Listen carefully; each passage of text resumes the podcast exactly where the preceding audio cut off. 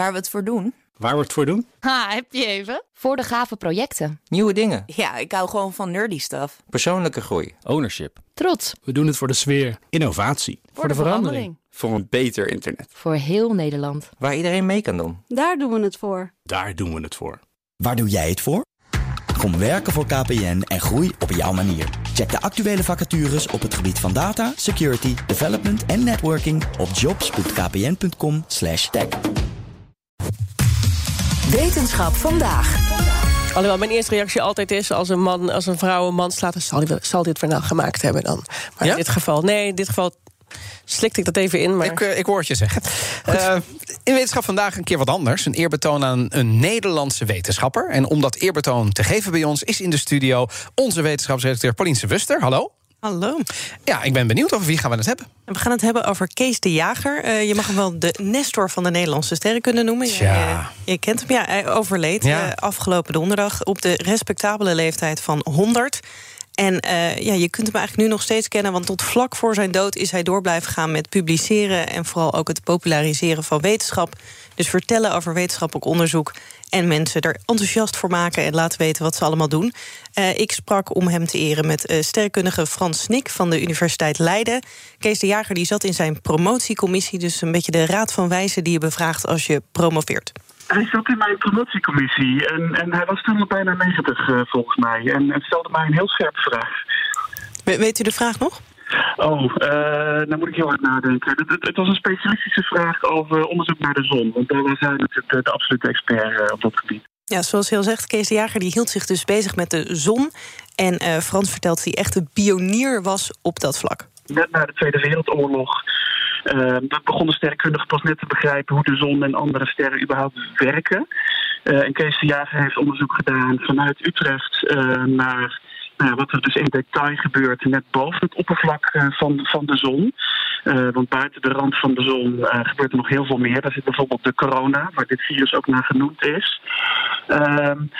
Dat onderzoek heeft Kees eigenlijk nooit meer losgelaten, maar zijn interesse was zodanig breed dat hij ook eigenlijk alle andere sterren in de Melkweg ging bestuderen. Ja, het begon dus bij de zon, daarna ook de andere sterren en vooral dan de zwaarste sterren, de explosieve sterren.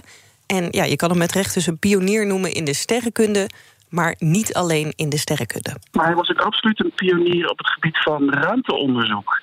Dus in de jaren 50 begonnen natuurlijk de eerste satellieten gelanceerd te worden. Mm-hmm. En natuurlijk niet per se om wetenschap mee te doen. En Kees was een van de eerste, zeker de eerste in Nederland, die zich realiseerde dat met telescopen vanuit de ruimte we heel veel meer kunnen zien van de zon en andere sterren en de rest van het universum.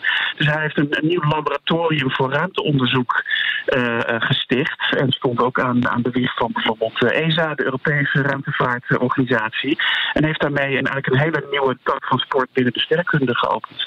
Nou, de wereld en de sterrenkunde had er dus heel wat anders uitgezien als hij er niet was geweest. En dan moet je je ook even inbeelden dat dit ook nog in de tijd was van de Koude Oorlog. Dus het was politiek ook nog allemaal heel ingewikkeld, maar daar heeft hij zich netjes tussendoor gemanoeuvreerd. Tja, en als ik me goed heb laten informeren, heeft deze man ook de term de oerknal bedacht. Ja, dat klopt. Hij vertelde dus veel over de wetenschap, over zijn onderzoek, ook dat van anderen. En zijn gedachte was, wij als wetenschappers mogen ontzettend leuk onderzoek doen. Van belastinggeld mogen we ons verdiepen in de sterren. Dan heeft het publiek daar ook recht op om te weten wat er allemaal voor onderzoek wordt gedaan. Kees de Jager was eigenlijk een van de eerste die onvermoeibaar aan iedereen ging vertellen met groot enthousiasme wat hij voor onderzoek deed. Maar met hetzelfde gemak gaf hij een magistraal praatje over een willekeurig ander actueel onderwerp uit de sterrenkunde.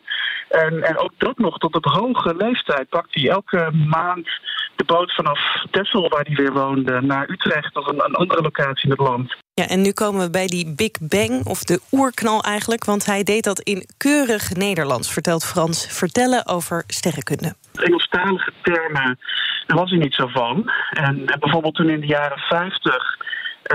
het idee van een Big Bang, als het startschot van het universum in zwang raakte. Toen vond hij die term maar niks. Het was sowieso ook een beetje een spottende term. Maar daar moest natuurlijk een Nederlandse versie van verzonnen worden. En daar heeft Kees het woord oerknal op verzonnen. Dat is dus een woord wat wij nu allemaal kennen. Ja, en zo werd de Big Bang dus de oerknal. En als je het aan Frans vraagt, is dat ook een betere term. Laten we eerlijk zijn, oerknal is nog net iets mooier en poëtischer dan Big Bang. Ja, moet ik hem wel een beetje gelijk in geven? Jij bent de communicatie-expert, ik weet niet, wat vind jij? Ik vind ze eigenlijk allebei goed, maar ik vind ook dat je de Nederlandse equivalent moet hebben. En dan is de oerknal natuurlijk fantastisch. Ja.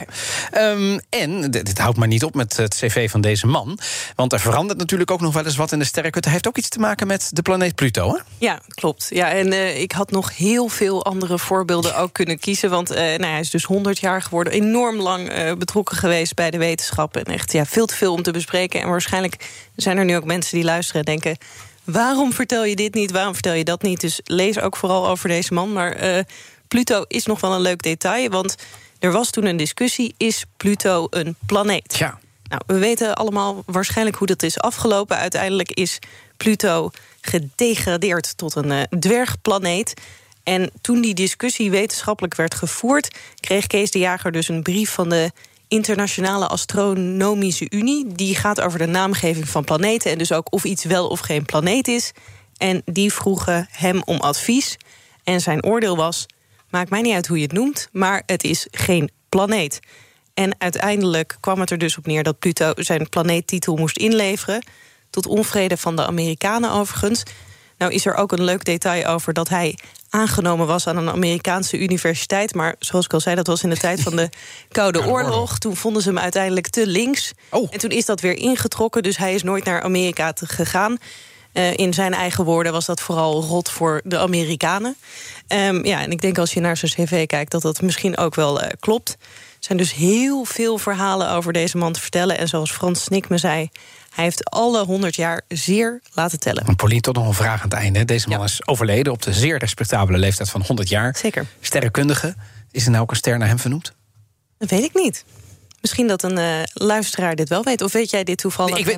Nee, dit is geen strikvraag. Nee, ik was gewoon benieuwd. Ik kan me zo voorstellen, als je zoveel hebt betekend in de astronomie, dan misschien dat er toch ergens, er zijn er nogal wat van die sterren, dat er dan ergens een ster naar deze Nederlandse wetenschapper vernoemd is. Het zou goed kunnen. Mocht het niet zo zijn, dan wacht even. Ja, gelukkig. De redactie is as we speak aan het meeluisteren. En er is in 1994 een planetoïde die zijn naam inderdaad wegdraagt. Nou, ik vind het helemaal kloppend. Dankjewel, Paulien. Wetenschap vandaag wordt mede mogelijk gemaakt door Gimmicks. Gimmicks, your trusted AI partner. Bij BNR ben je altijd als eerste op de hoogte van het laatste nieuws. Luister dagelijks live via internet. Bas van Werven. En heel langzaam komt de zon op rond dit tijdstip. Je krijgt inzicht in de dag die komt op BNR, het Binnenhof in Nederland en de rest van de wereld. De Ochtendspits. Voor de beste start van je werkdag. Blijf scherp en mis niets.